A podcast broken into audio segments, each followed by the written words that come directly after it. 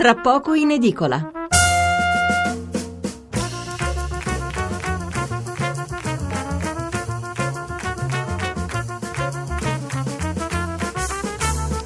Buonasera da Stefano Mensurati e benvenuti all'ascolto di Tra poco in edicola, la rassegna stampa notturna di Radio 1. 800 055 101 il numero verde per intervenire in diretta, 335 699 2949 il numero per mandarci un sms. I giornali di giovedì 1 giugno puntano essenzialmente su due argomenti: la politica col botta e risposta fra Renzi e Alfano, quindi forti tensioni nella maggioranza, comprovate anche dal voto alla Camera sulla manovrina, e poi l'economia. Ci sono state le cosiddette considerazioni finali del governatore di Banca Italia Visco, che ha richiamato l'urgenza di mettere mano al debito pubblico, ma che poi sulla crisi del sistema bancario e sulla vigilanza quantomeno distratta non ha fatto un minimo di autocritica. Ci sono poi diversi titoli sull'attentato in Afghanistan e su Trump, che sarebbe sul punto di sfilarsi dall'accordo mondiale sul clima. Per il resto poco altro da segnalare, a parte come sempre molta cronaca locale. Tanti gli argomenti che noi affronteremo questa sera, per cui lo dico subito: se volete intervenire in diretta fate alla svelta, prenotarvi, perché altrimenti c'è il rischio che quando vi decidete stiamo già cambiando argomento. Allora, incominceremo con la politica, questo nella prima mezz'ora, ascoltando in particolare le ragioni dei centristi che con lo sbarramento del 5% temono di non entrare in Parlamento.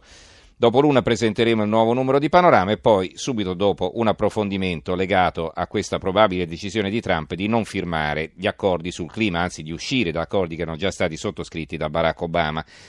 Infine, dopo l'una e mezza, una riflessione sull'Afghanistan, teatro di uno spaventoso attentato che, come sapete, ha provocato quasi 100 morti e centinaia di feriti nel pieno centro della capitale Kabul. Allora, partiamo con la lettura dei titoli e dei commenti sulla politica. È l'apertura di Repubblica: rissa PD Alfano verso il voto a ottobre. Il quotidiano nazionale Il Giorno della Nazione, il resto del Carlino, è un titolo di taglio centrale a una sola colonna, e quindi qui la politica viene assolutamente messa in secondo piano. Renzi Alfano volano gli stracci, a sinistra debutta Pisapia, grandi manovre.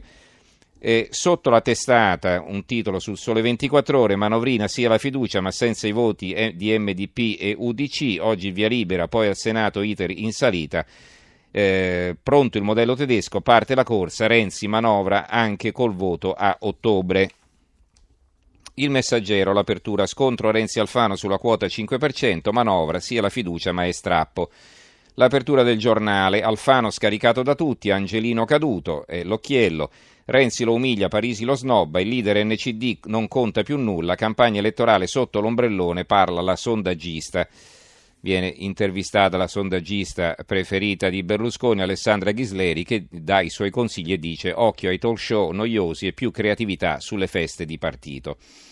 Il Fatto Quotidiano, l'apertura: Davigo, i governi PD e peggio di Berlusconi, e Di Matteo apre ai 5 Stelle, convegno alla Camera voluto da Di Maio, c'è anche Cantone, l'ex presidente ANM, il centrodestra faceva cose grosse, il centrosinistra più mirate ci ha genuflessi, lui non intende scendere in campo, il procuratore antimafia invece afferma: un PM in politica è utile. Renzi scarica Alfano, ministro con tutti e non fa neppure il 5%, questo è il virgolettato. La giornata politica, il si salvi chi può. Poi un altro pezzo richiamato all'interno: pensioni, bilanci e frodi, le vergogne del dopo Silvio, quindi attribuite a Renzi.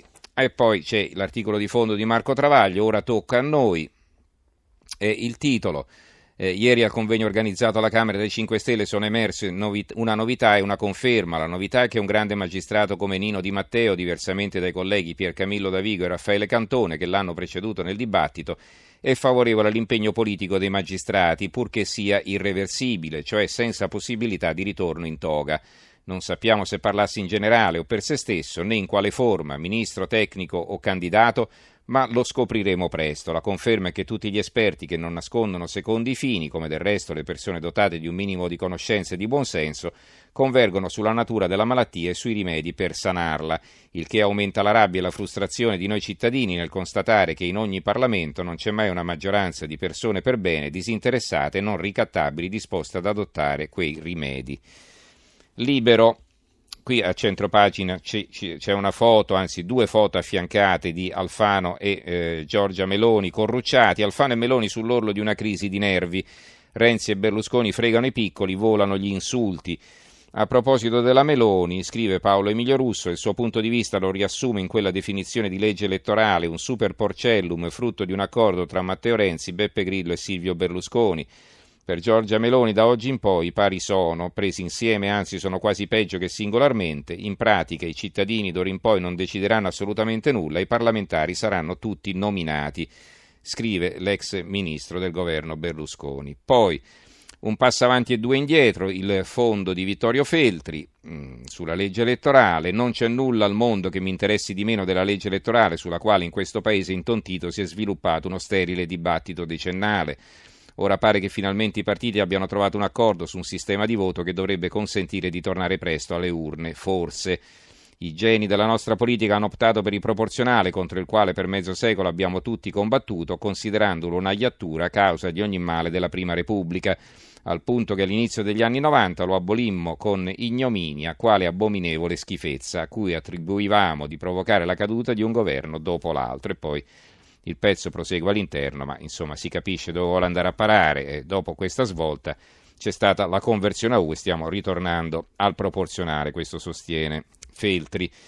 L'apertura del manifesto a passo di voucher, la reintroduzione dei voucher passa alla Camera con il voto di fiducia, ma UDC e MDP escono dall'aula per protesta, la battaglia ora si sposta al Senato dove il governo rischia e la CGIL prepara la manifestazione del 17 a Roma contro lo scippo del referendum. Qui quindi più un titolo orientato sulla questione economica e però poi sotto c'è un altro titoletto sulla politica. Ecco l'italo tedesco ad alta velocità, centro-sinistra, Pisapia decide, sfiderò Renzi.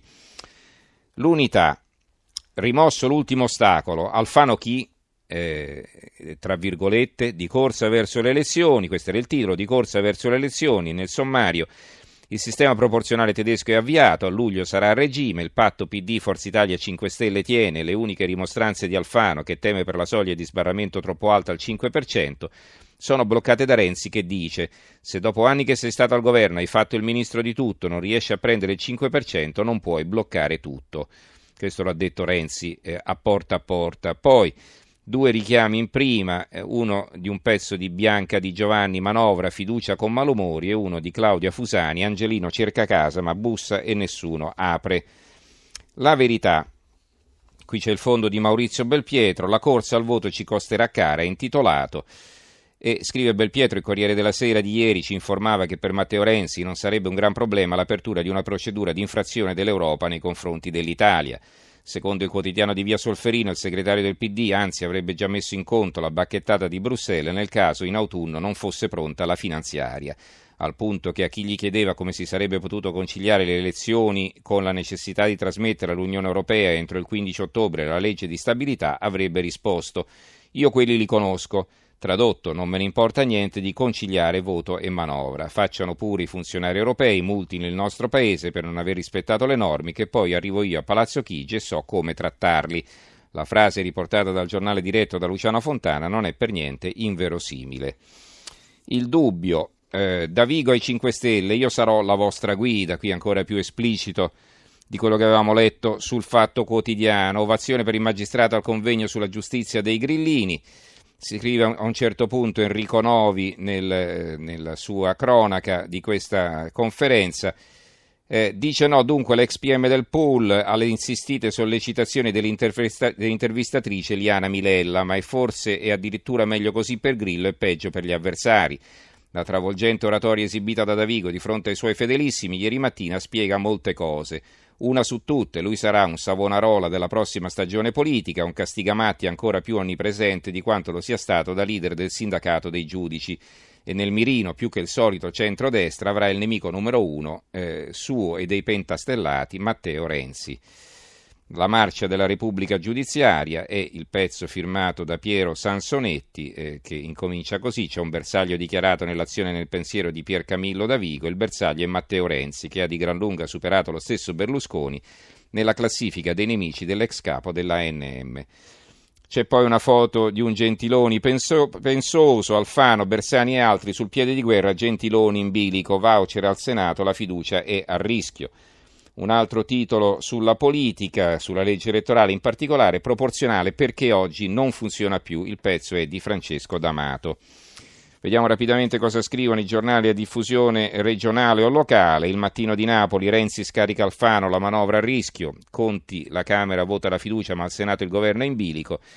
C'è un'intervista al presidente della Confindustria Vincenzo Boccia, i partiti ora presentino un piano paese. Il richiamo, non compromettiamo i progressi compiuti.